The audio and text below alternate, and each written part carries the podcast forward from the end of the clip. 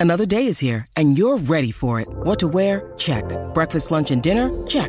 Planning for what's next and how to save for it? That's where Bank of America can help. For your financial to-dos, Bank of America has experts ready to help get you closer to your goals. Get started at one of our local financial centers or 24-7 in our mobile banking app. Find a location near you at bankofamerica.com slash talk to us. What would you like the power to do? Mobile banking requires downloading the app and is only available for select devices. Message and data rates may apply. Bank of America and a member FDIC.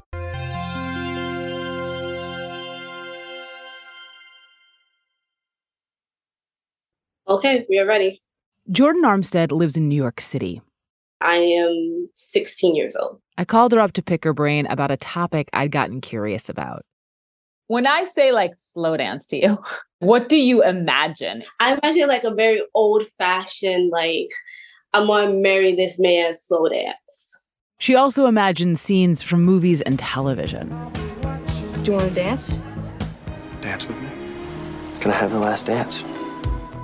These scenes present the slow dance as a rite of passage, a pinnacle of connection, the perfect moment. And Jordan can only picture them because she's never slow danced herself. So, unfortunately, I am a slow dance virgin. I've never been asked to dance before. I really am exposing myself here. When I was Jordan's age, I'd only slow danced a few times. Once was at summer camp with the first boy I ever kissed. It was the whole stereotypical teen slow dance thing. My hands on his shoulders, his hands on my waist, close together, awkwardly rocking back and forth. And way more than the swaying itself, I remember looking around, watching everyone, my eyes darting completely outside whatever magical moment I was supposed to be having. I can't say that I loved it, but it did make me feel like I'd checked off some teenage life experience box. And Jordan's never had that opportunity. I've been to dances. The schools still do dances, but they don't do slow dances. It's a lot of grinding. It's a lot of twerking. Put your right leg up, left leg up, sit down like you're sitting on the stairs. Look to the left, look to the right, look back, get a booty and stand up, twerk, twerk, now twerk.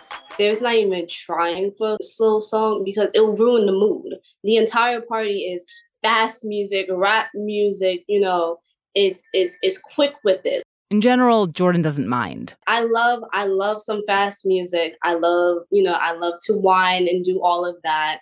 And it's not like her intel about slow dancing only comes from those schmoopy movie scenes. My sister, she's 29 right now. She got the slow dance experience and she said like, you know, it was like very awkward for me because like he didn't know where to put his hands. I didn't know where to put my hands. Sometimes he would put the hands where he wasn't supposed to put the hands, and then it ruined the entire vibe, right? Even so, she'd like to experience a slow dance for herself. I'm very much a romantic. I think it's wonderful to slow dance. But she's not expecting it to happen anytime soon. My generation does not slow dance. We don't slow dance.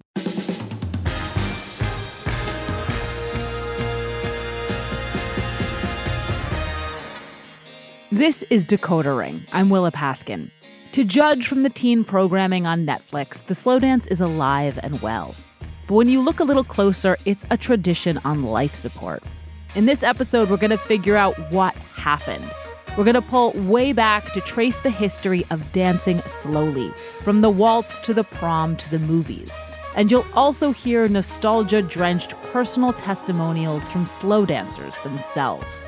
Put it all together, and we're going to show you how an intimate and provocative dance became traditionalized and Hollywoodized and lost its vitality and currency among young people, even if some of us wish it hadn't.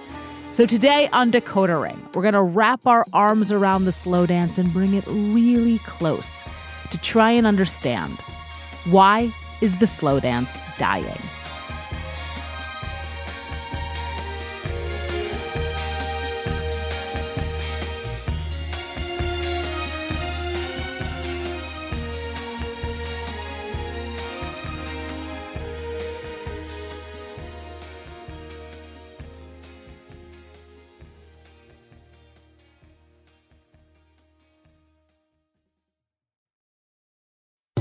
Thank you for listening to Decoder Ring, Slate's podcast about cracking cultural mysteries.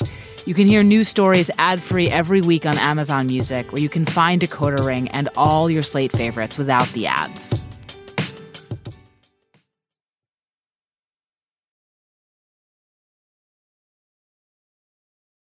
So, if you don't dance anywhere but weddings and have no teenagers in your life, maybe talking about the death of the slow dance sounds a little overheated.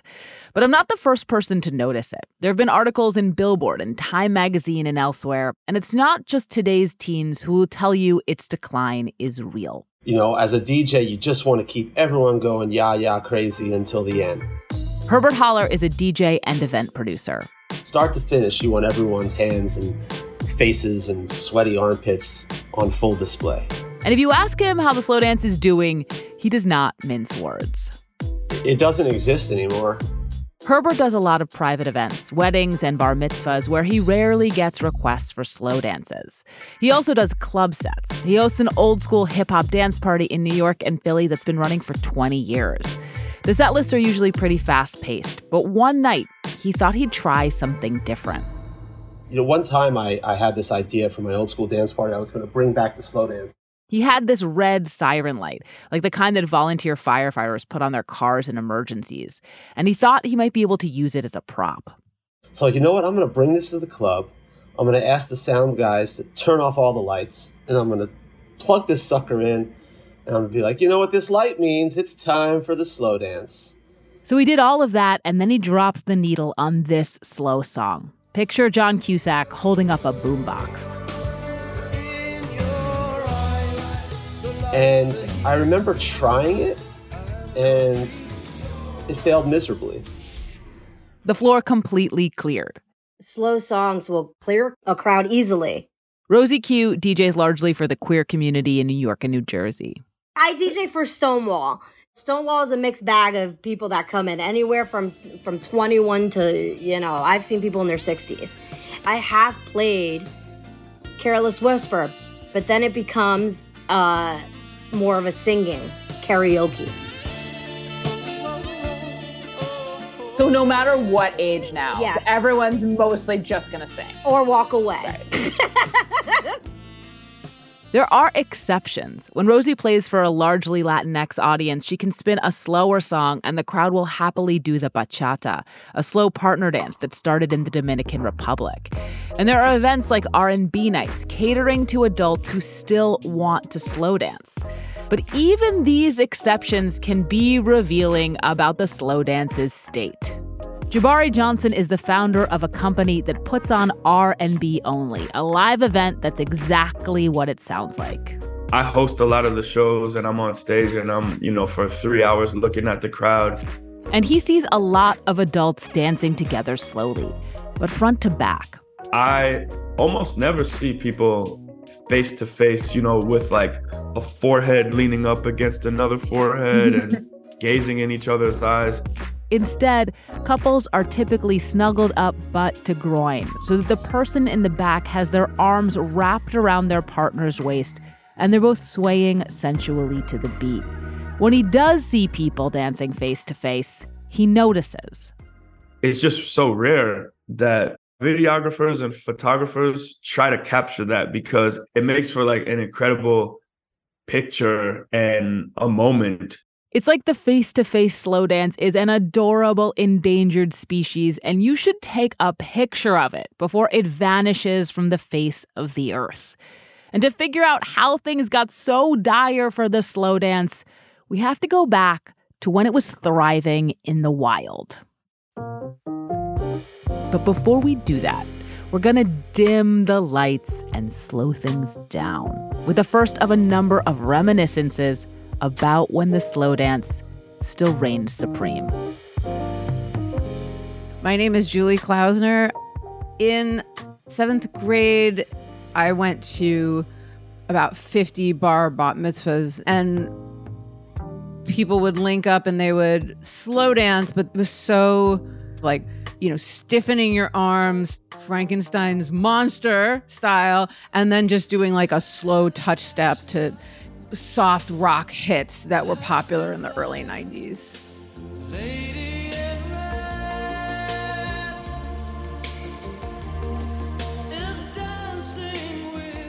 So I was at the gym at my Hebrew school, and I remember being really excited that this guy that I had a crush on um, agreed to dance with me. If there if there had been like scientific tongs like to hold me further away, he would have made use of them. So we were just sort of dancing to the song Lady in Red.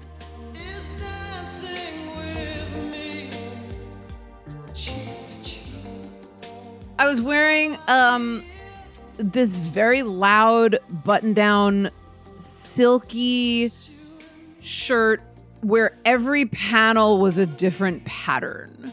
So we're talking about like oranges next to pinks and certainly reds. At one point he made eye contact and there was just an awkward pause and he decided to say, "Hey, you're wearing red, right?"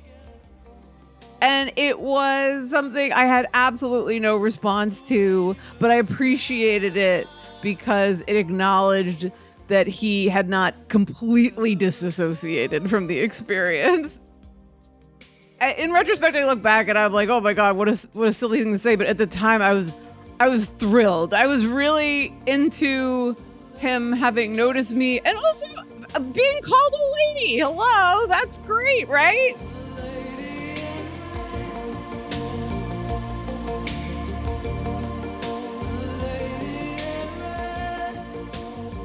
More dancing when we come back.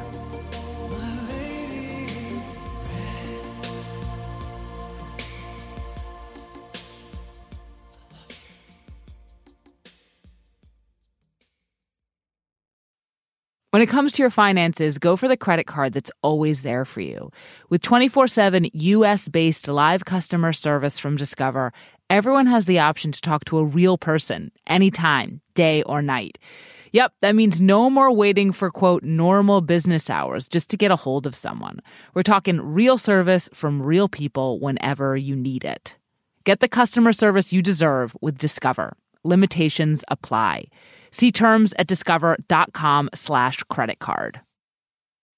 When you need mealtime inspiration, it's worth shopping Kroger, where you'll find over 30,000 mouthwatering choices that excite your inner foodie. And no matter what tasty choice you make, you'll enjoy our everyday low prices, plus extra ways to save, like digital coupons worth over $600 each week. You can also save up to $1 off per gallon at the pump with fuel points. More savings and more inspiring flavors make shopping Kroger worth it every time. Kroger, fresh for everyone. Fuel restrictions apply. So when I said we were going to go back to the heyday of the slow dance, I meant like we were going to go all the way back. If you were going to start a history of the slow dance, where would you start? I would begin slow dancing with the waltz. Richard Powers is a dance historian at Stanford, and the waltz is a Germanic folk dance that became extremely popular in Paris and London around 1815. This was the first time that you saw in society a couple in an embrace facing each other. Before the waltz, formal dancing was much more chaste. Think of a ball in a Jane Austen adaptation. The dancers take one another's hand, touch fingertips, twirl together, but only momentarily. The contact is not continuous. But it was with the waltz. And that was shocking for many at the time. So, okay, so the waltz, which we now think of as proper, was like a sexy, provocative dance. Let me read you a quote here. It's from a July 1816 issue of the London Times about a ball given by the Prince Regent. We remarked with pain that the indecent foreign dance called the waltz was introduced at the English court on Friday last. So long as this obscene display was confined to prostitutes and adulteresses, we did not think of it deserving of notice. But now that it is attempted to be forced on the respectable classes of society, we feel it a duty to warn every parent against exposing his daughter to so fatal a contagion. In America, the waltz was deemed inappropriate for marriageable girls for the next 30 years. And it established a recurring theme for many popular dances and slow dances in particular. The ones that catch on are often intimate and provocative, romantic and sexy. They are about the connection between two people, and yet they can make other people watching kind of mad. And that's part of the allure, too. You see the same dynamic in the next dance that Richard sees as part of the slow dance's origin story.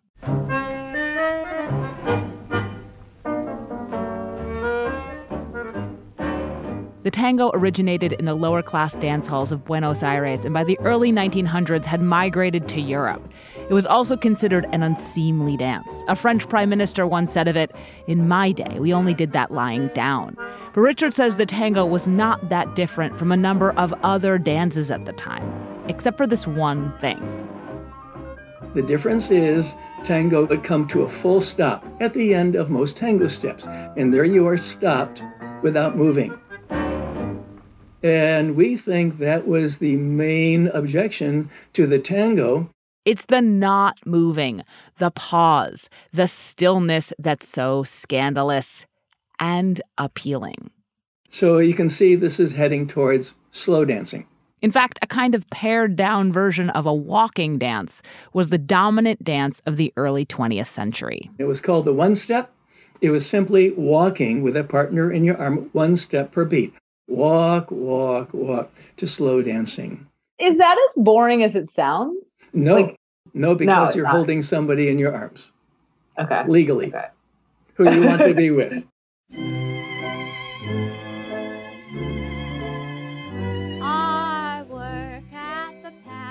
Dancing was so arousing that from the 1910s through the 1930s, establishments called taxi dance halls flourished. These were places where men would pay women for a close dance. The women were called taxi girls, and they had some adjacency to sex workers. And the practice inspired this hit song in 1930. Come on, big boy, ten cents a dance. Fighters.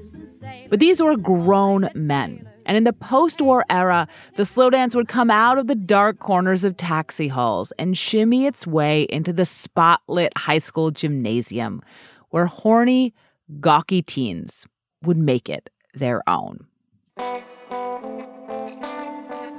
Before we get to that, though, let's dim those lights again and hear another slow dance reminiscence.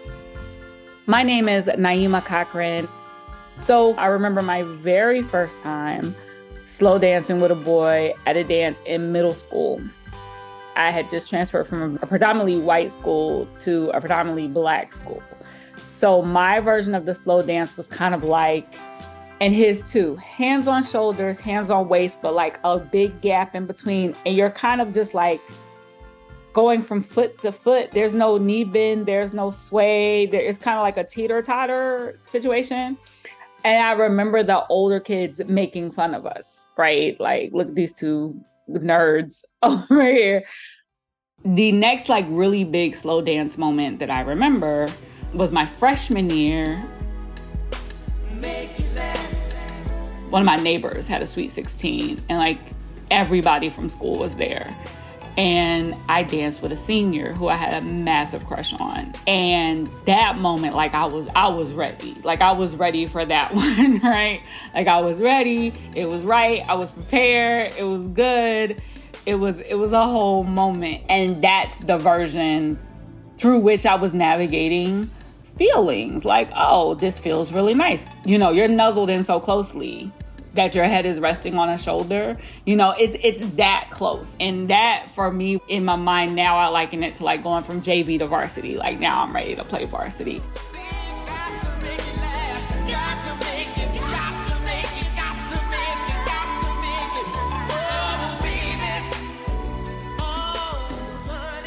We'll be back out on the dance floor in a minute.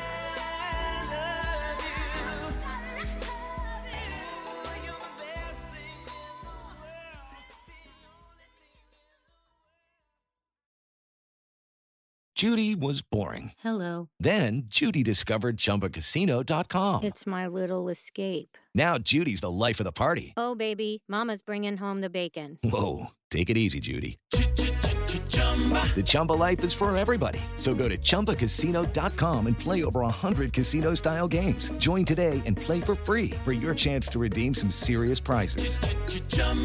ChumbaCasino.com. No purchase necessary. Void where prohibited by law. 18 plus terms and conditions apply. See website for details. I'm Shankar Vedantam, here to tell you about a great mystery. That mystery is you. As the host of a podcast called Hidden Brain, I explore big questions about what it means to be human. Questions like where do our emotions come from? Why do so many of us feel overwhelmed by modern life? How can we better understand the people around us? Discover your hidden brain. Find us wherever you get your podcasts. So, all the dancing we've been talking about, waltzes and one steps and taxi dances, were done by, among others, young people, folks trying to mate and marry and have a good time. And in the post war era, some of those young people got a new name. The early teens are years of upheaval and turmoil. They're years of physical and glandular change, new and wider relationships with people, and new inner feelings in the early adolescent. Teenager, as a term, was first popularized in the 1940s. It crystallized the existence of this new, not quite kids, not quite adults demographic. And already high school dances were a staple of this experience. The Junior Prom, semi formal, is the best dance of the year and is announced early. This is from a 1946 etiquette film. It's a 21 minute proto PSA showing teenagers how they ought to dress, behave, converse, and yes, dance at the junior prom. Now that they have gotten to dancing, let's hope that their troubles are over and that the evening will work out the way they have hoped. In it, you can see two young white couples slow dancing, or rather, dancing to slower music. They're not doing what we think of as the teen slow dance today, neither the awkward teeter totter nor the slinky adolescent groove. It's more a classic partner dance. The boy is leading, so he's holding the girl's hand, but those hands are clasped up with elbows bent at chest height as they two step across the dance floor to the sound of a big band piano. But just a few years later, this is not the sort of music or dancing teens would be doing if given a choice.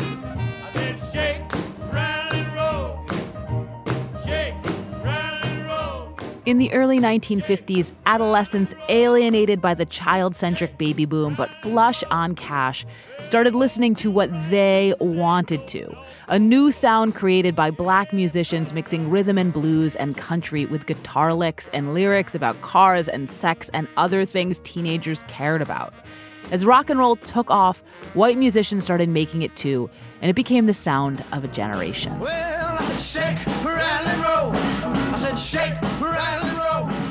Rock and roll, with its syncopated rhythms and associations with black culture, freaked some white adults out. And it wasn't just the music, it was the whole rebellious attitude. This rock and roll is the musical noise symptomatic of a decadent and irresponsible youth. And the slow dance in the 1950s could be rebellious too. You can see in documentary footage from this time that it's starting to look more familiar. That leading arm is sometimes starting to drop, leaving teen couples pressed really close together in nothing but an embrace.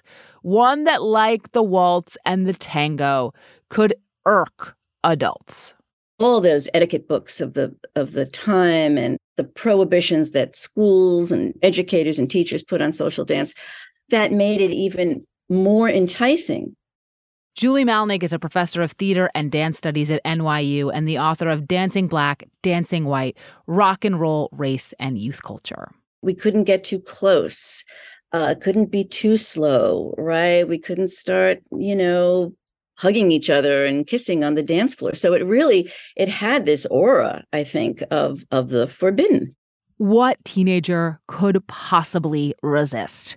All over the country, they were doing this. Something we know thanks to television. TV stations looking at the rock and roll craze started filming kids dancing, creating cheap, popular after school programming. There were hundreds of these televised teen dance shows around the country in local markets. The most famous of these programs started in Philadelphia. American Bandstand, hosted by Dick Clark, made the jump to national TV in 1957 and would run for the next 30 years. A proto TikTok, introducing kids at home to the dancing of their peers. So whether they were doing slow dances, group dances, faster rock and roll dances, it really didn't matter, right? They were kind of teaching the teenage viewers what was hip, what was in, what was popular. These shows created nationalized dance trends, many of which were fast, but not all of them. See if you remember this one. Here you see couples, boys in tweed suits and girls in knee length plaid skirts with bobbed hair, holding one another. Some look a little skittish and uncomfortable. Others are close, with a chin pressed to a chest or cheek to cheek. They're on TV, so that leading hand, the one that says this is a dance, not a hug, is still up. But it otherwise has the hallmarks of the teen slow dance as we know it. It can be full of intimacy and awkwardness depending on the person, the couple, the minute. And now kids were watching other kids doing this. A feedback loop that was further amplified by another dance craze you could watch on television. Hottest dance sensation in the last four years, a thing called the twist. Ladies and gentlemen, here's Chubby Checker. Hey, Chubby!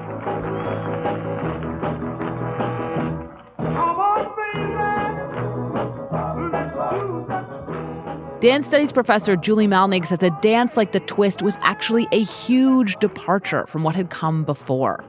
The current generation is always sort of rebelling against what happened previously. And what's more rebellious than getting rid of what had been the bedrock of social dance to this point? The partner. By the time you get to 1959 and 1960, with dances like the twist and the horse and the frug and the pony and the watusi, these were all solo oriented dances. Think about the twist. You can do it in someone's direction, but you aren't touching them while you do. You don't need a partner. You can do it by yourself. The idea of the dance couple really becomes passe. This eroding of the dance couple would have larger implications, but in the short term, it made slow dancing special. Now, the slow dance was the only time teenagers would definitely touch another person's body. And this body contact, in all its glory and awkwardness, was very compelling for adolescents.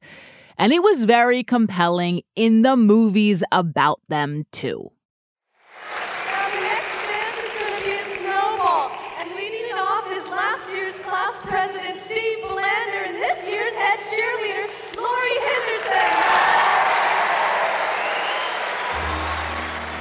When it comes to the slow dance, the feedback loop between kids and screens didn't end with American Bandstand. Instead, the slow dance also became a trope of fictional teen films and television.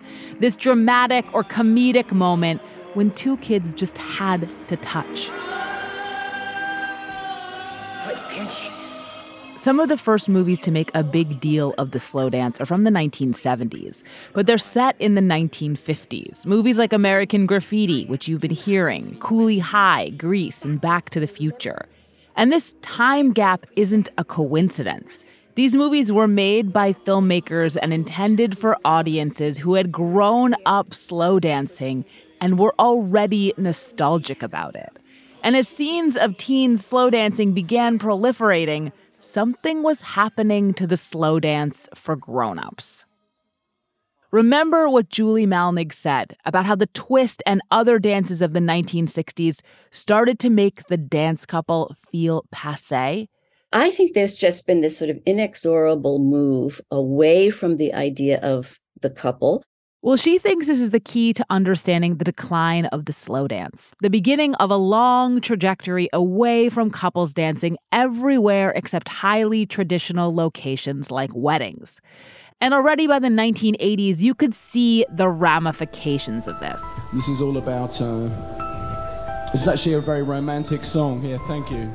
This is the singer Joe Jackson, best known for the song Is She Really Going Out with Him, doing a little patter at a show back in 1983. The right song to have a slow dance to. You remember when a DJ at the end of the evening used to play a slow song, you know? And I don't seem to do it anymore.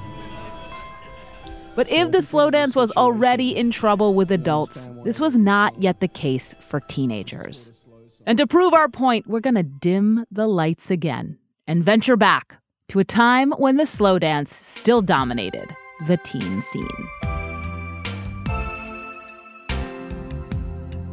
Slow dancing for me probably started in middle school.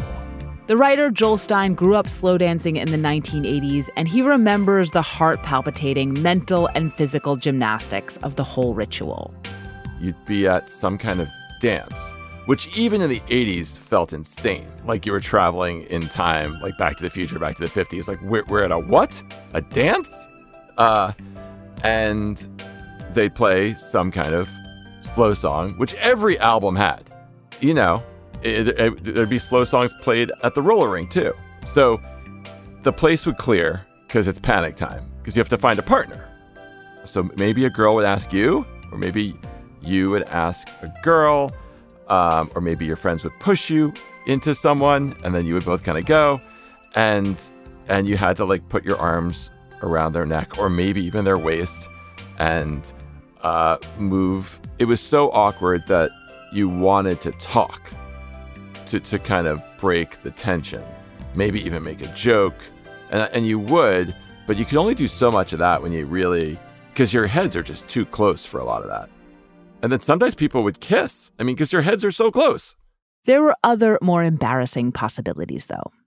I remember being at a dance and I was wearing parachute pants, which were uh, a popular 80s item and it was literally what it sounds like. It was pants made out of parachute material, which is um, great for a slow descent, but not great for a quick ascent. What Joel is saying is that while he and his parachute pants were pressed up against his partner, he got a boner. I was mortified, but probably not as mortified as I should have been in retrospect. I think I thought she didn't know. And I've uh, later in life learned that that was stupid. All of this was sweaty and humiliating, but it wasn't only those things. So, slow dancing was an excuse to touch, but it was also you had to figure out how to touch someone. It is romantic and it is sexual. I mean, I I can remember where my hands were or where someone I was slow dancing's hands were on me and the shock of it. The the pure electricity of that was very real. All of this is peak slow dance, a moment when adolescent and pop cultural understandings of this ritual aligned. It was a heady concoction of hormones and crushes, smooth moves, misplaced hands, humiliation, status anxiety, excitement, requirement, romance, teen movies, Boyz II Men slow jams, and the early stages of teenage sexual development, including, yes, inadvertent boners. And it's co signed by adults who are encouraging teens to dance, but not too close. And all of this, this mess of stuff, is making the slow dance vital. But something was coming for the slow dance, just as it came for all the slow dances before it. Think back to the waltz, to the tango and the two step and the taxi dance. Just about any dance we once thought of as edgy because it chipped away at the rules about touching in public loses that edge as those rules get more permissive and another dance comes along to step over the line. I wonder if she could tell I'm hard right now. By the late 1990s, that dance had arrived.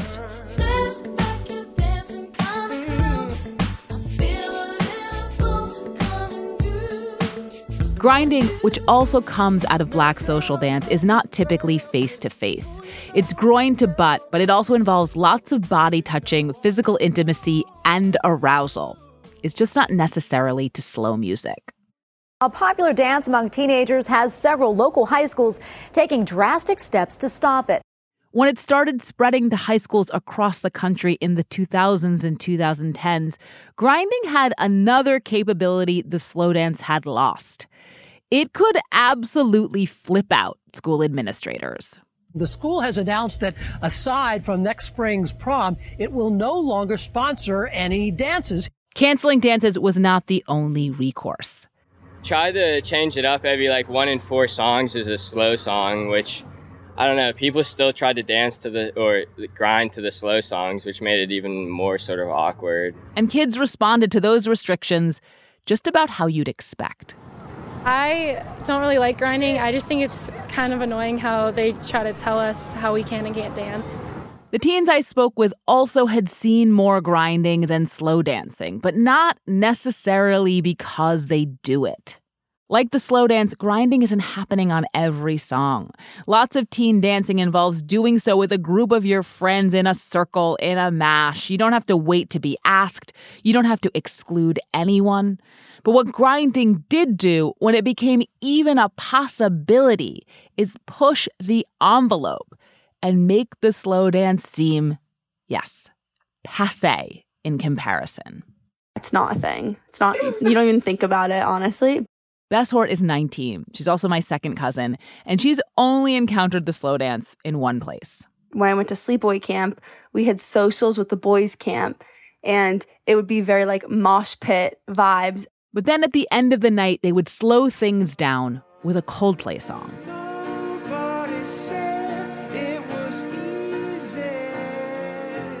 I'm sure there was like two kids who ended up doing a slow dance together, but if anything, it was more like the girls would slow dance with each other and the boys would slow dance with each other and like taunting, making fun of it, and dancing with our friends.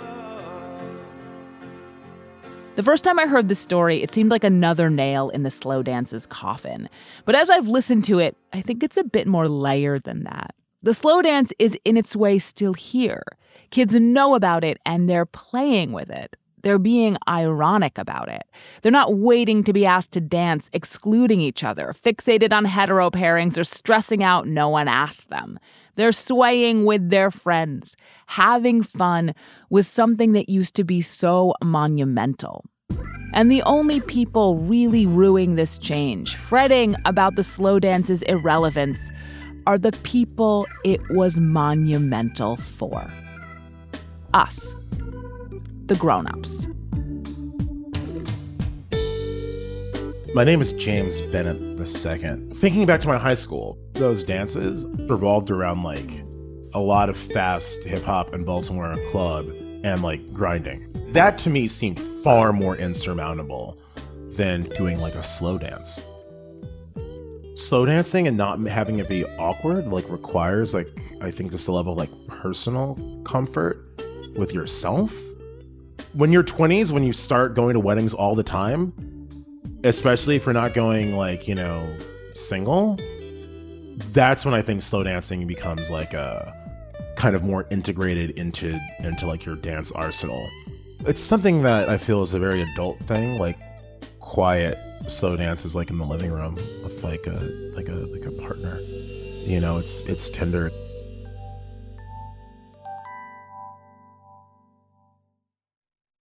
I spoke with a lot of adults about slow dancing for this piece, and it was really fun to talk about. Like, I highly recommend it as a topic of conversation because people have feelings about it. They remember slow dancing vividly, and they are alarmed the kids are not doing it. Once, you know, they've been told the kids are not doing it. This is just part of the disaster that's making children anxious. They also have theories about what's happened. The number one suspect, as it is with everything else, is phones and social media, which has helped make kids over sexualized and yet intimacy phobic. That's a really intimate moment. And maybe people in this day and age with social media and a lot of screen time, they're not, they're even less comfortable actually having to look at someone in the eye and have a conversation with them. And music itself and the changes to it have got to matter.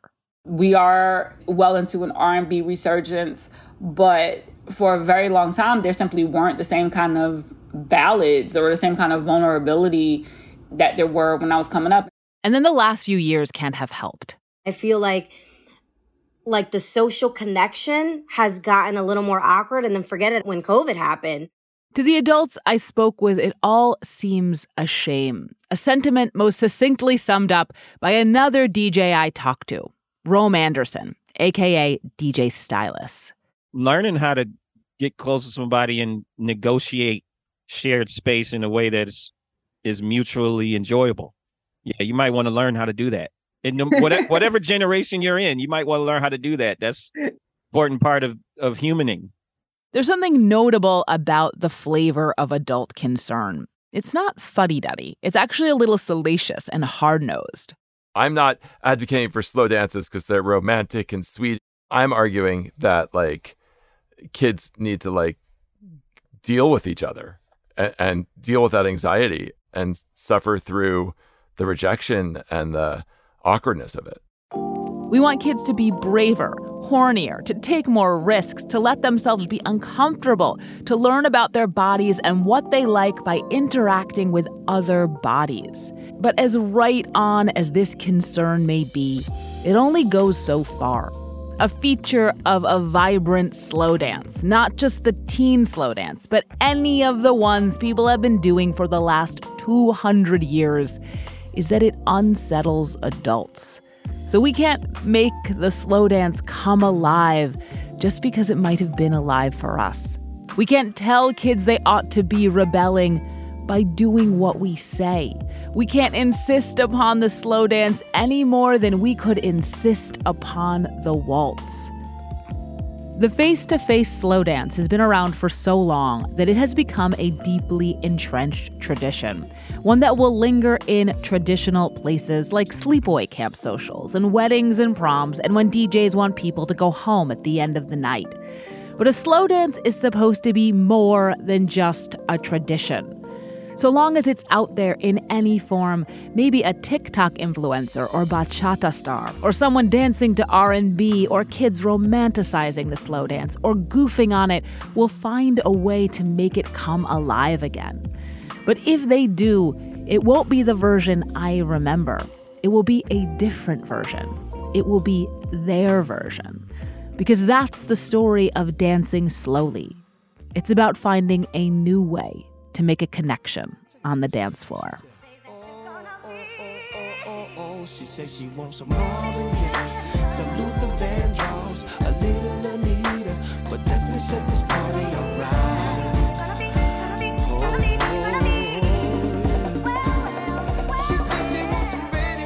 This is Decoder Ring. I'm Willa Paskin. You can find me on Twitter at Willa Paskin. And if you have any cultural mysteries you want us to decode, please email us at decodering at slate.com. Decoder Ring is produced by me and Katie Shepherd. This episode was edited by Zakiya Gibbons. Derek John is Slate's executive producer of narrative podcasts. Merritt Jacob is senior technical director. I'd like to thank Joel Meyer, Benjamin Frisch, and Carlos Pareja. I'd especially like to thank all the additional people who shared their slow dancing experiences and thoughts Ralph Giordano, Matt Baume, Meryl Bezrutczyk, Ari Feldman, Ava Candade, Eileen Zheng, and Harper Kois. I'd also like to shout out an article in Billboard that helped inspire this episode. It's by Kyle Denis and it's called The Death of the Slow Dance How the One Time Rite of Passage Has Evolved for Gen Z. We'll link to it on our show page, and you should check it out. If you haven't yet, please subscribe and rate our feed in Apple Podcasts or wherever you get your podcasts. And even better, tell your friends. And if you're a fan of the show, I'd also love for you to sign up for Slate Plus. Slate Plus members get to listen to Decoder Ring without any ads, and their support is crucial to our work. So please go to slate.com slash decoder plus to join Slate Plus today. We'll see you next week.